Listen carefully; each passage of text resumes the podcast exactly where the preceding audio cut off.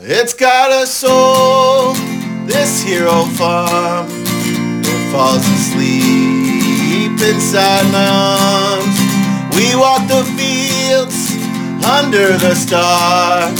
For love is here Goldshaw Farms. Welcome to Goldshaw Farm. I'm your host, Morgan Gold. Here on the podcast, we tell stories about homesteading, farming, and following your dreams. And right now, as I'm recording this for you guys, I am sitting in my tiny little office here at our farm. It's early here on the farm, so early, in fact, that it's just pitch black out, and I haven't even gone out to start doing my morning chores. I'm sitting in my office here, grinding away, working on stuff. This is the place that I go when I'm working on something that's not directly related to farm work, like editing our YouTube videos or putting together podcasts like this.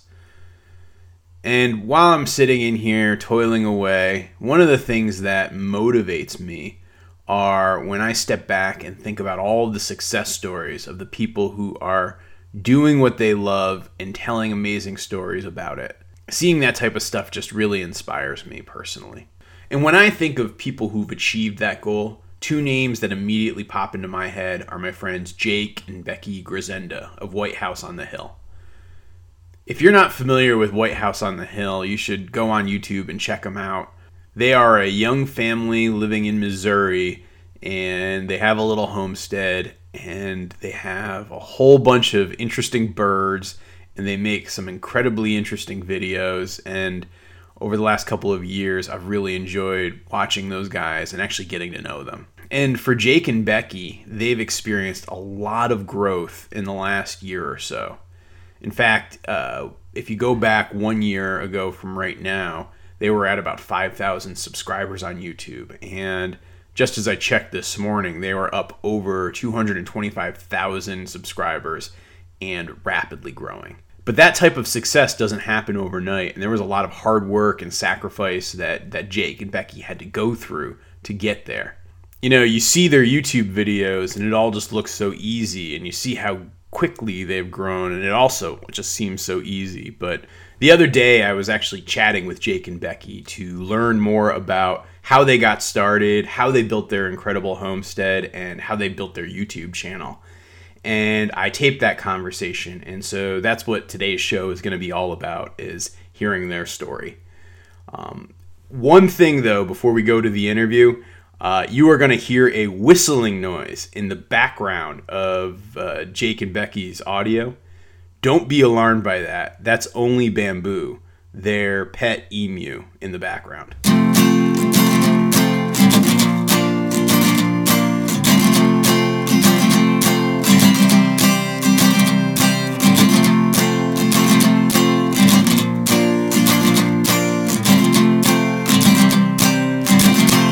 Been married 12 years, and we knew each other three years before that. We met in 2002 at college. We were at a, a Christian. I saw a. I was going to school for. I'd say for baseball almost.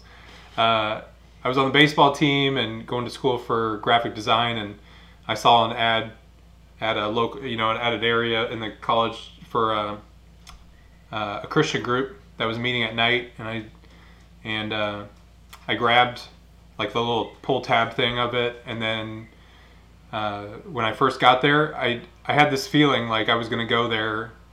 You know, in my head, I was saying I'm gonna go meet my wife tonight. I don't know why, but I just feel like I'm gonna go meet my wife. And then she was one of the first couple people I met there, and I was working the table.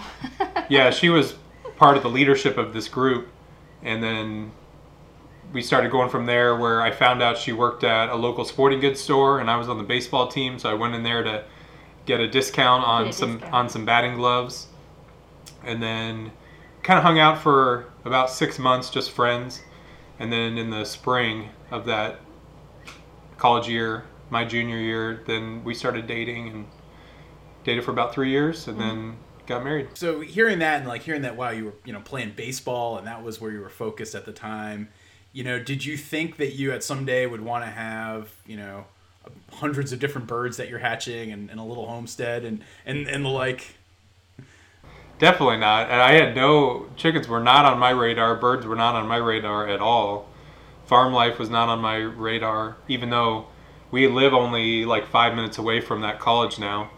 Um, we we moved to Kansas City after college. I did right away. I moved to Kansas City and started working a job, and then when Becky graduated the next year, then we got married, and then she moved there with me, and then we just started working jobs. We lived there for ten years. We knew we actually lived on a, in a place in Kansas City, Kansas, where you could have chickens if you wanted them, and we talked about it. But we we had a lot of problems with neighbors, and so it was never a situation where we felt comfortable having them. Like they dogs, like wild dogs, would get in our yard and stuff. So we were we were pretty unsure that we could have anything there. And so from there, we when we sold our place and came up here, which is probably some other stuff that we'll get into, but um, that's where we moved out here and started over again. And that's when we decided to get birds, and that just kind of grew our passion for for chickens and and all kinds of birds. And how many how, how many birds do you guys have these days? Like right now? How many? We I think we have sixty to seventy chickens. Not exactly sure on count from from day to day on on that. We're always hatching out. Um, ducks we have 10, six turkeys, two peafowl. Uh, any other birds in there? Two pheasants. Two pheasants, One emu. one emu for now. Got a couple more in the incubator, and then a couple rabbits, five cats. That's what we got. The, the way you just told the story of how you guys started to get into to you know having birds in a homestead, you know, it, it seems like it jumps past a lot of things. What what's like the first thing that makes you say, hmm, maybe I want to start, you know, raising my own chickens, for example, or, or you know, whether it's for eggs or for meat. Like, what what was the thing that spurred you to do that first? I would say it was probably I grew up on a farm. I, I grew up in uh, the St. Joe area, so I I was used to having a farm. We had cows and chickens, and so I really enjoyed the chickens, and I really wanted to get fresh eggs again. When we lived in Kansas City, and he would always say, "No, no, we're not getting chickens." And so when we finally moved back here, because I wanted to get back to my home roots and live on a farm, get more property and stuff. So I was like, finally, I can get my chickens. So we went out and got chickens from just the local The farm store. Farm store, and I just wanted six. You know, just six simple little chickens, just to have fresh eggs, and um, fr- it kind of just went from there. Like Jake just took over. Like he loved them. He We had yeah, we did. We were like, okay, if we're gonna have to wait six months for these chickens to lay eggs, okay, we got six. What if we get roosters because we got straight run chickens, and then we're like, what if we get roosters? So we better get six more just and we in got case. bantams, so we We ended up getting a lot of bantams. We didn't know anything about types of chickens, and the, the lady talked us into bantams and straight run, and so we ended up with roosters, and they were all small. And we figured this out a couple months into it, and so we had to start over, and so we added like 10 or 15 more chickens, and then we're up to like 30, and we're going like six, seven months until we get our first eggs.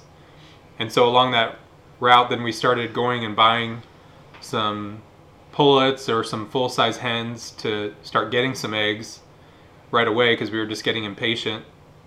And then that's where we just kept adding and adding. And uh, then we started getting excited about breeds and egg colors and just really diving into it, finding out you can get them from hatcheries and from breeders. And so we just got more passionate about it as we kept finding like the next thing to make it, you know, this is all before YouTube. We were just excited about chickens in general. in this day and age with YouTube, people can just you know search any sort of topic that they want to, like how to raise chickens or how to build a chicken tractor or any of those things, and can just find that information though. But when you guys were starting, it wasn't quite that easy. How did you figure out what to do? How did you learn the steps that you would need to take to take care of those those initial? That was a lot of it. I YouTube was a, that's when we started getting into YouTube, and that's what made us want to eventually do it. Was we started looking up videos. We're like, okay, we need to find out about how to build a small chicken coop or how to do a chicken run, and you know that's it was right when Justin Rhodes was starting his channel, and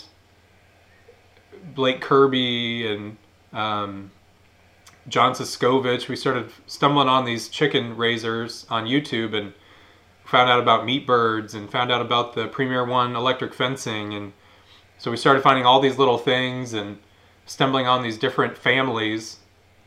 And then we're like, oh, people actually like do this. Like you can just have like we were just gonna have chickens as a hobby and then we're like, okay, people like are having like a full time job out of like raising animals or growing their own food.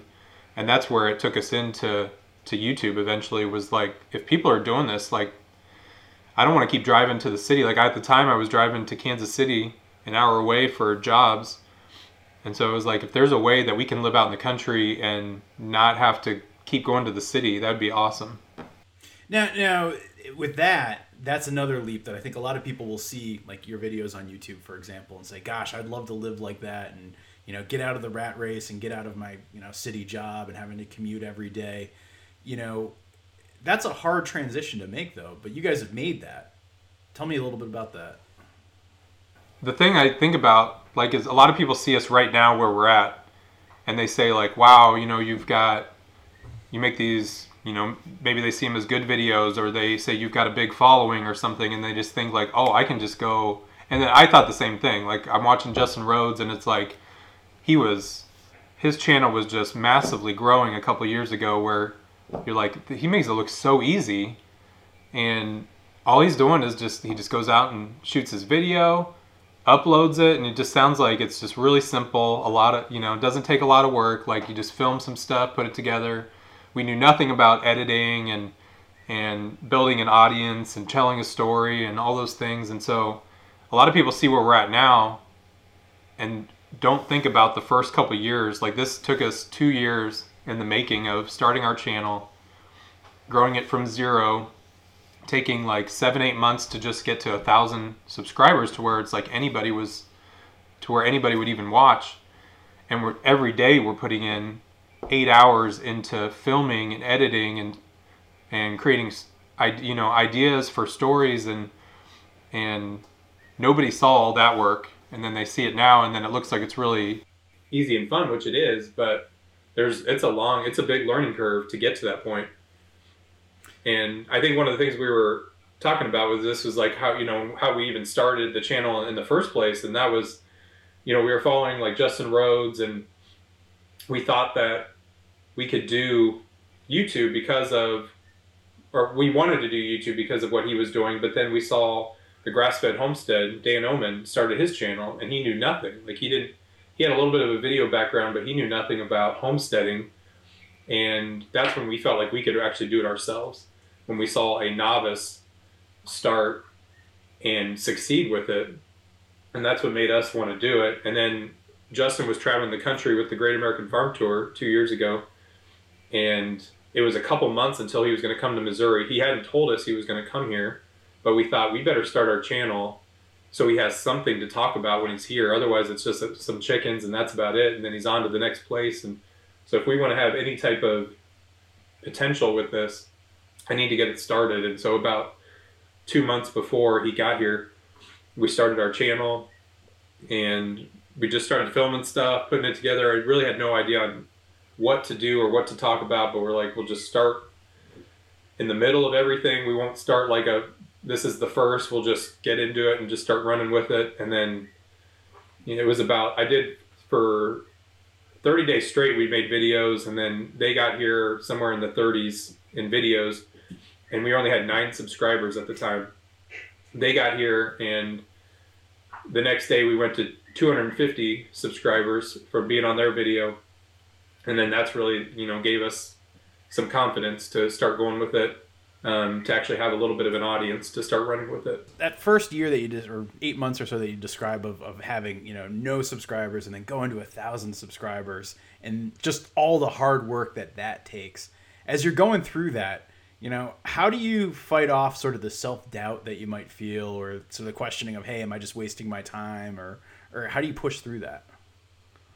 I see a lot. We talk to a lot of people YouTubers will reach out to us all the time and ask us like, how do you do this? How do you how do you grow your channel? Things like that. And man, it takes you got to be you just got to put blinders on and you've got to have almost a an entrepreneurial uh, mindset about it. Like we were, we did a, a, a business, we did a multi-level marketing business before we did um, before we did this, and it really toughened us up because it's a in those types of businesses in any type of business that you start, you've got to put in lots of work for potentially years without ever seeing results. And so we already had that mindset going in is that if we can, we didn't even have a, a deadline on it, but like if we can do this for two years without caring about the results, then we can, I think we could succeed. And every step of the way, you know, you're slowly growing subscribers, you're getting people watching, they're commenting immediately, so you're getting that feedback it's just trying to figure out the, the YouTube al- algorithm and trying to figure out how to get to a bigger audience. And so just all those little steps, just keep putting that little treat out in front of you that, okay, there's a little bit of success. If I keep going, I'll get a little bit more success. And so it's just building on each other to where I wasn't going to quit. I was, of course, I was, I'd get down from time to time where I'm like, man, this just is never going to grow fast enough to actually amount to anything. But either way, I was like, I'm having fun. I'm enjoying the feedback I get from people.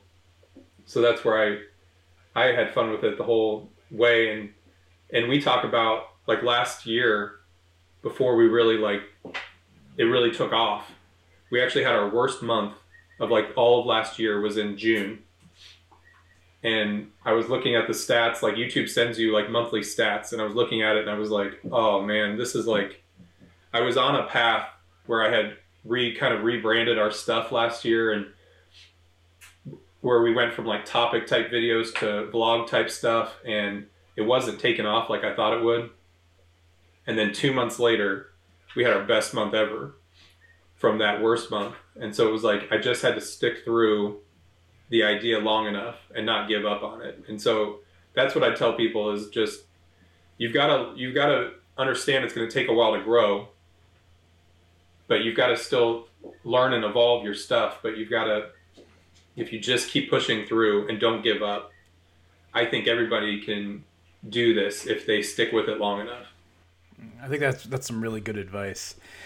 Um, you know, across the the homesteading community, so which you know there is that really strong base of folks who are homesteading and and farming and at the same time managing a channel too. It's a very tight knit group. Um, have you guys found a lot of connections through that homesteading community? Yeah, I think it really helped. Um, we ended up going to the Homesteaders of um, America conference the first year it came out, and we were willing just to drive as far as it, you know, it took. It was what an eight to twelve hour drive out there Um, yeah, it's like 12 or 15 hours to that spot in Virginia. And yeah, and we didn't have any community around here. Like Justin came here and tried to establish that with the farm tour. They have meetups. And then he'd tell everyone when he comes to those meetups, like, okay, everybody meet everybody because this is your chance to meet people in your area that are interested in this kind of thing. And we created a Facebook group and it never really took off to where we all, we, we're still friends with a couple people from that, but not really so it's really hard to find people in our area. Mm-hmm. So that's why the YouTube homestead community has been really cool because it's given us a way to reach out. But that homesteaders conference, what was that like for? Yeah, for it, us? it really helped us find people that had similar values as us and just connect to people and learn more stuff. Like we were just not aware of techniques and different things that we had learned out there. So it was really good for us. And at the time we went to that conference, and of course we met like Doug and Stacy and the Pratts and Esther Emery, and so we started meeting all these YouTubers out there, and that was really cool to see. And then we thought, okay, well, I think at the time we had like 700 subscribers or something. We're like, oh, you know, a few people might recognize us or something, and somebody recognized us at the check-in table, like, oh, hey, I watch you guys, and we're like, and we're like, oh, hey, cool, yeah, thanks. And then we're like, oh, this is right at the beginning of the day, like we, we were going to get like swarmed by people, and that was the only person in the entire conference that came up to us and talked to us. And so we were really bummed that we kind of missed that opportunity to talk to them, but um, that it was just it was fun to actually be recognized for the first time, and then to get to be a part of that. But yeah, we we had so much fun there. We filmed at it and put a video out from it, and that got the attention of Amy Fewell and the Homesteaders of America uh, group. And so then the, this last year they paid us to be the videographers for it for last year and this coming year. And and so it, it opened a lot of doors. It created a lot of connections with um, Amanda at the Fundamental Home. We did a collaboration with them and with the Frugal Family Food Group, and then started that relationship with Doug and Stacy and a lot of different people that it built from there. And we didn't have a lot of connections other than like Justin and Rebecca, and so that really helped open some doors. Just going and getting around other people, and then being a part of that community. And that's this last year we went. And it doubled in size that Homesteaders Conference, and there were easily 40 YouTube channels there. There were 2,000 people. It grew, it doubled in size, and there were more speakers. And um, so I just think each year it's showing that it's creating its own space for being a force in the homesteading community. But then it's a great spot for everybody to come together. And I think we, I think we need more events like that in different yeah. areas. It's tough, I know, in the in farming or homesteading, it's tough to get away from your animals or from growing your food from time to time, but it's great to have those types of events that you can get to hang out with other people. It would be really nice if it was a little bit closer to the Midwest and stuff, but yeah, I know everybody would feel that way. Like it, you know, the the Northwest or something. You know, they have the Mother Earth News Fair or something, but they don't have a big event either. So it's just tough for to have a central location. Of course, it'd be great, but just have more events that people can come to and make friends in their area or make friends just online through through this whole thing because it's such a an isolating endeavor and you're feeding your chickens and you know you, we we film it and put it on YouTube but so many people we're one of you know representing a thousand people that go out and just do it without any recognition and can constantly get burnt out or wonder if it if it's worth it. Is it worth the cost? Is it worth the effort? And that's what people just need to know is that it's worth it and that there's other people out there doing this exact same thing at the same time. And i think that's the great thing about sharing it online is that we can all converse through the comments. People can comment on it and and enjoy that there's somebody else going through the same thing that they're going through. Yeah, no, I, I think that that's a great point, and it's it's something I've personally found too. Is that yeah, be like we're in a remote spot. We're three hours from Boston, or two hours from Burlington, or three hours from Hartford. Like none of those places are close, and so having those connections with people, especially when you're out doing stuff on a daily basis, like online communities, whether it's through YouTube or a Facebook group or or message board or whatever, that becomes a big part of how you connect with people who are of a similar mindset, have a similar lifestyle. And then, you know, having those real time or, or kind of in person congregation points are so much harder to have. I mean, yeah, we've got the same dilemma here in New England where it's like, oh gosh, I'd have to drive you know 12 hours 13 hours to get down to uh, like homesteaders of america but but then you start to think about it and it's you meet so many people online that you say well it'd be great to meet them in person too yeah there's only a few you know spots like that throughout the year so it's definitely worth uh, worth being there. Are you looking at coming this next year? I think i think i am. I am going to try to make a road trip down um, probably stop along the way. It's, it's funny i i used to live in in dc and um, kind of was not quite tuned into these things when it was go like the first year it happened and then I moved up here and then I'm like oh I should go to that. And I was like oh that's a little when you were an hour away right. Yeah exactly. So yeah, it's, yeah, it's only like an hour from DC oh yeah no it's it's oh, yeah, Front Royal's close. It's it's very close so, so talk to me a little bit about you know one of the things that you do, and you mentioned this earlier, is you guys are really capturing kind of slice of life and vlog style, like what your day to day looks like. You know, you guys are at the core of it. Your kids are a big part of the story and how you you engage there. What's that like in terms of being a parent and putting your kids out there in a YouTube video? It could be hard. It, it it's been some points where we're like, it's easier if you just go out and do the chores by yourself. I can get them done so much faster. But if the kids are like, oh, I want to go help, it's really hard to say, no, no, let's, let's not. Because I want them to learn, I want them to experience everything with the animals and stuff. And so it's just you have to make sure you're not, you know, the little kids, um, making sure they're not like suffocating the chicks and stuff and or you know hurting them so it's just like you have to it's so much more stressful and you have to really pay attention and stuff. But well, there's times we want to discipline them or set up. You know, would you quit strangling the chicken or the cat, please? Like, and you're trying to film for a video, and you're like, okay, I can't be yelling at the kid on video, so that's not great.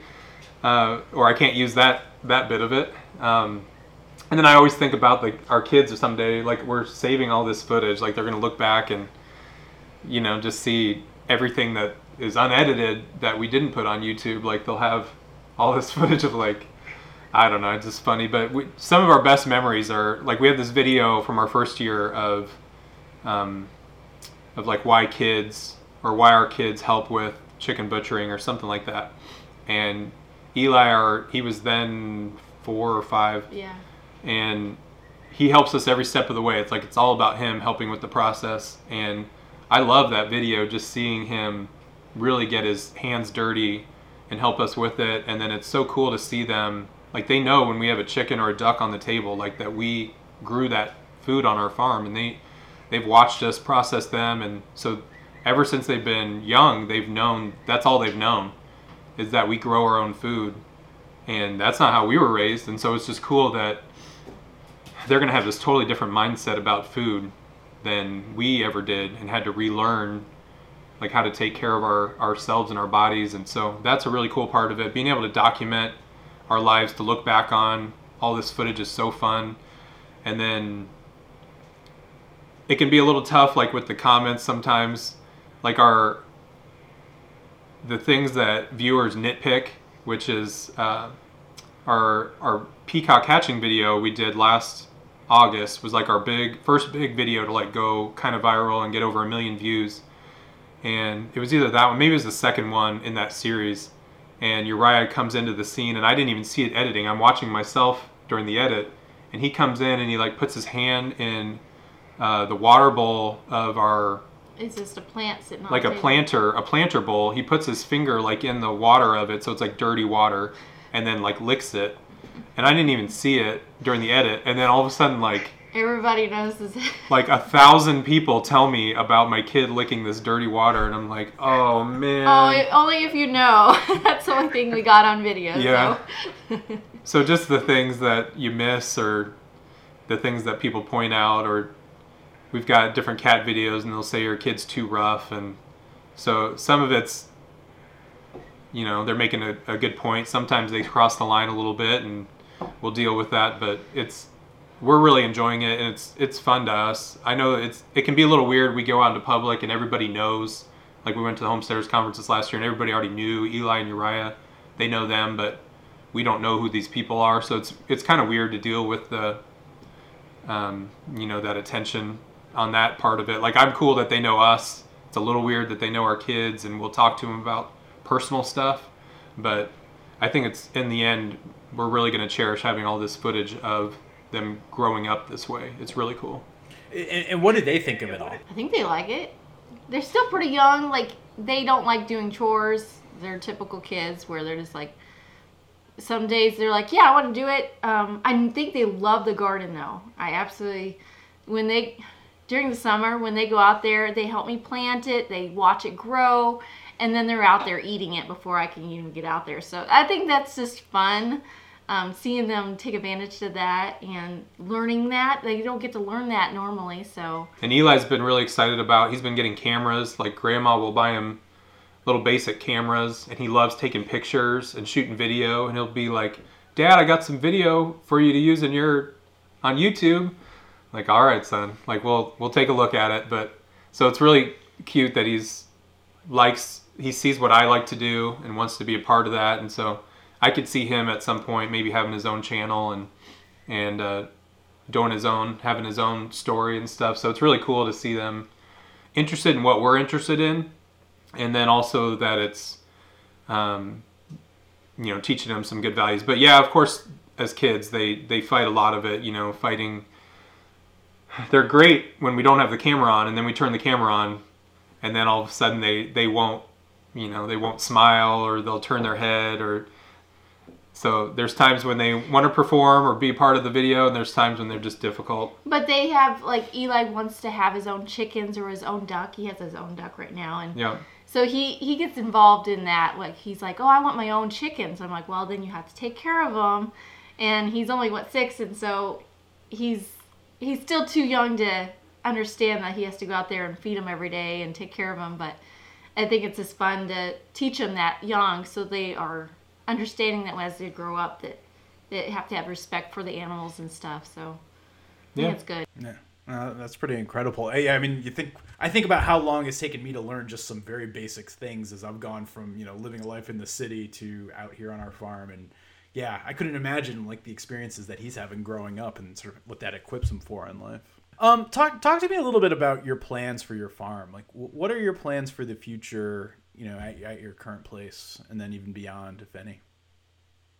So we rent here. We've we've lived here for three years. We lived in Kansas City for ten, and then we sold our house and then moved here. And we didn't want to rush into buying another property because we bought that property in Kansas City right before the housing market crash, and then we were stuck there for ten years. Like we tried to sell it after like being there a year, and we couldn't get out of it. And so we didn't want to rush into something that we weren't sure if we wanted to live in long term. And so that's why we found this rental, and it was a great place to start. And we have enough freedom here to be able to have some chickens, but we can't have the bigger animals. There's just not enough land for us to be able to have a milk cow and to have pigs and stuff. And so that's the ultimate goal would be to have our own property eventually, either to have a house that we fix up or build, and then have all the animals that we want because we just have we've just found that we really have a, a love for all kinds of animals and we really want to raise our own food. So to be able to have a bigger garden have have all of those animals we want to have that milk cow that's our ultimate goal with all of it. And so we're just um, trying to build everything along the way from you know our youtube channel to help fund that and then um, and to be able to share our story along the way to document our story and then be able to find that place eventually to, to move to. I don't know. What do you What do you want eventually? Yeah, that's what I want. But we we just have to keep in mind that what our goal is, and then so we've been living as cheap as possible. Um, our rent here is very minimal, and the, our animals are getting a little bit crazy, but we are trying to keep the animals to a minimal where we can handle them in, in our space. Because I know in the summer and stuff, we, when we try to move them to different plots and keep them on grass, it, it's getting kind of to the point where like we're running out of space. So that's we had um, a little bit of plot of land over where my dad's shop is, about a, a couple miles away, and so we were accessing a little bit more land, and so we're like, oh, we just wish we could do so much more, but we just know that what our end goal is, and so um, we tried to keep it as minimal here so that we could save up and have our own space and go crazy with, you know, all the animals we want and stuff. Yeah, we, yeah. So like that that space a couple miles away, we've used that to raise chickens and turkeys uh, for meat.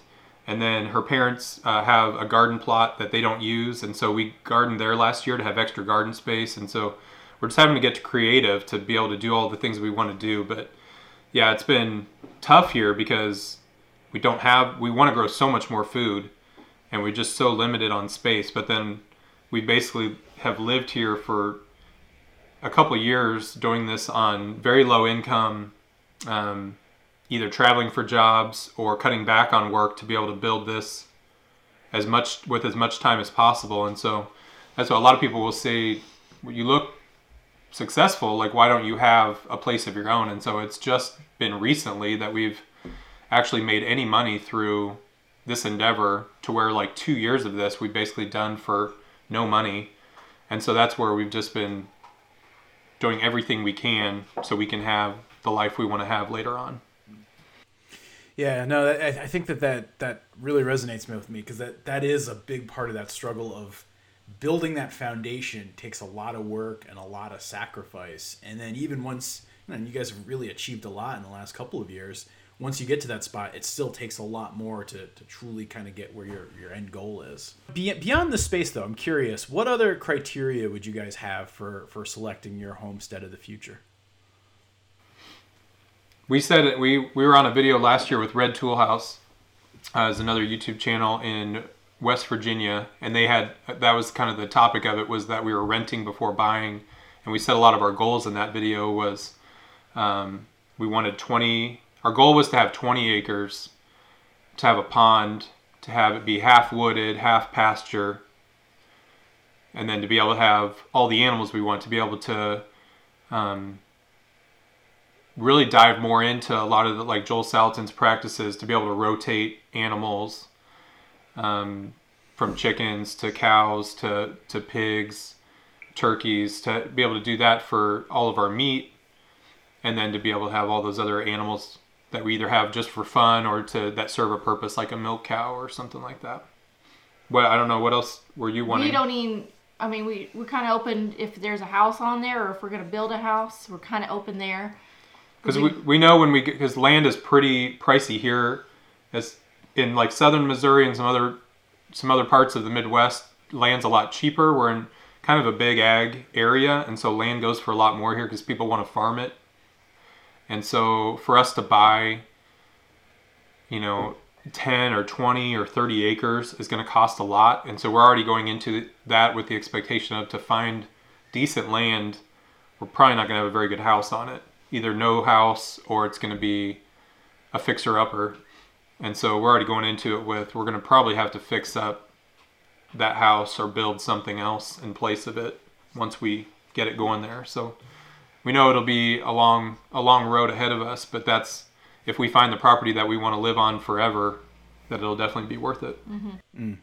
No, I, I think that that it's you're smart not to rush into that stuff.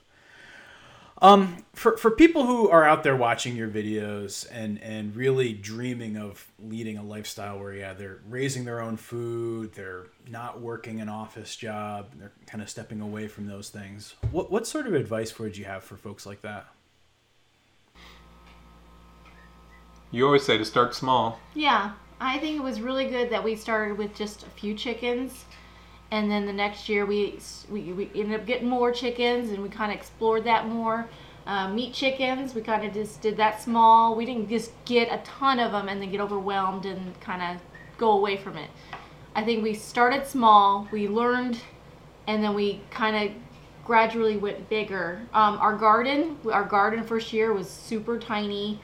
Um, and then the next year, I was like, "Ooh, I want to do more." There's, and it's like every year you want to do a little bit more. So, it's just learning what you can on just what you've got, and then eventually you'll be able to handle a bigger pot of land where you can farm or you know grow your, all the food you want on there. So it's just smarting, starting small and then working your way up to where you really want to be. yeah people always tell us they don't they don't know how they don't know if they'd be able to raise chickens or they don't know how to do something you won't know how to do anything unless you do it and so if you just try it even if you fail at least you've tried now you've learned something mm-hmm. and so that's all we've done in the process is tried a little bit figured out if it's if it'll work for us if it's sustainable See if you like it. and then you've got to figure out how to pay for it all. And so, not getting in too deep with, uh, because you're gonna have to feed all these animals that you get.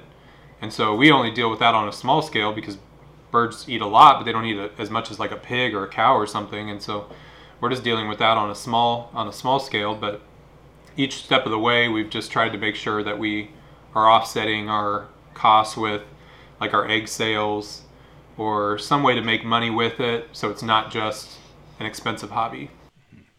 Yeah, that makes sense.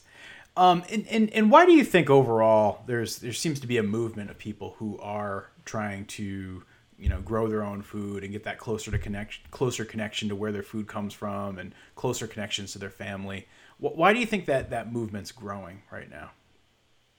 More people seem to be aware of it, just with all the, um, with the Whole Foods and the organic type of foods out there. They start thinking about it. start to be brought to their attention. For us, it was brought to the attention when we watched a couple movies. We watched Food Incorporated. Um, there was another movie or two that we watched, but we watched that and just heard all of the problems in the whole food delivery system from just the The stuff they put in it, the stuff they put in how it. How they raise the animals, Absolutely. what yeah. they feed them, and how to how are they taken care of. It just kind of makes you think like, oh, you don't know what you're eating or what you're putting in your body, so it just makes you think that's not what we want. So we we were just really keen on let's raise our own food. We know exactly how the chickens are going to be raised. We know what they're eating. And then you like to process chickens, right? I don't know, say it was my favorite. She said, "Well, what'd you say? You said if you'll, if I do the like the butchering part of it, Right. you would do everything else. Yeah. Like the, I, I do the.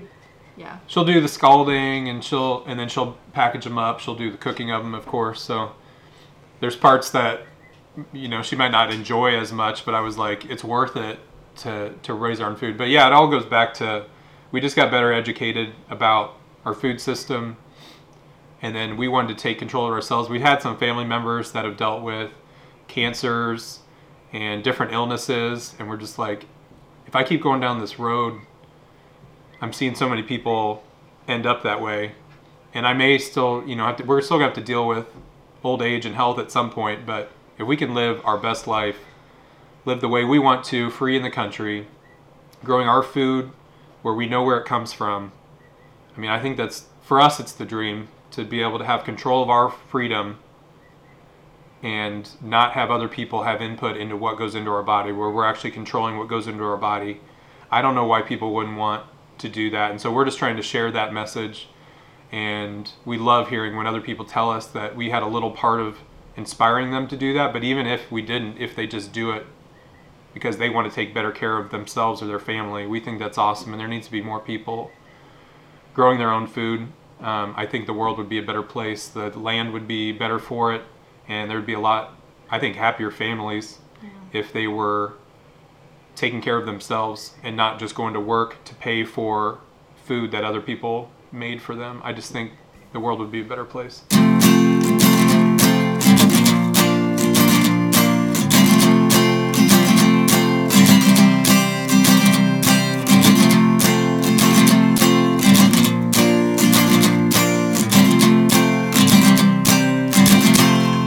I hear Jake and Becky's story, it really does inspire me. It makes me want to stay hunkered down here in this office, keep working on my videos, keep working on this podcast, go back outside and keep building stuff for our farm here.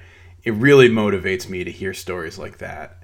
I hope you enjoyed this episode too. If you want to learn more about Jake and Becky and you're not already familiar with them, be sure to check out their YouTube channel. It's incredible. It's White House on the Hill. It's got some amazing videos, some really entertaining videos, and you'll learn a lot along the way too. So be sure to check them out. And, and thank you, Jake and Becky, for agreeing to do the interview with me.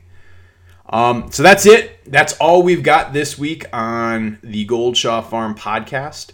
Um, again, I'd really ask you guys if you have a chance, uh, be sure to rate us and review us on Stitcher or Apple or Google or wherever you're hearing this podcast. Those ratings and reviews really help us out. We're just a brand new podcast and we could use all the help we can get. Also, be sure to follow us on YouTube, Instagram, Facebook, Twitter. Just look for Goldshaw Farm. Uh, we put out YouTube videos about twice a week, sometimes a little bit more. We put a ton of Instagram content out there, including a daily count of our eggs here on the farm. And I have just recently set up a discussion group for this podcast on Facebook. So look for the Facebook group Goldshaw Farm Podcast, and, and you can um, meet up with other people who are listening to the show, talk about stuff that comes up on this show, as well as talk about some other interesting stuff. And I will see you guys next time here on the Goldshaw Farm podcast, where we are telling stories about people who are homesteading, farming, and following their dreams. It's got a soul, this hero farm. It falls asleep inside my arms. We work the fields under the stars. The love is here at Goldshaw Farms. Well, city life, yeah, had its charms. But we would dream of the fields under the stars. I fall asleep inside its arms. The love is here at Farms. The love is at Goldshaw Farms.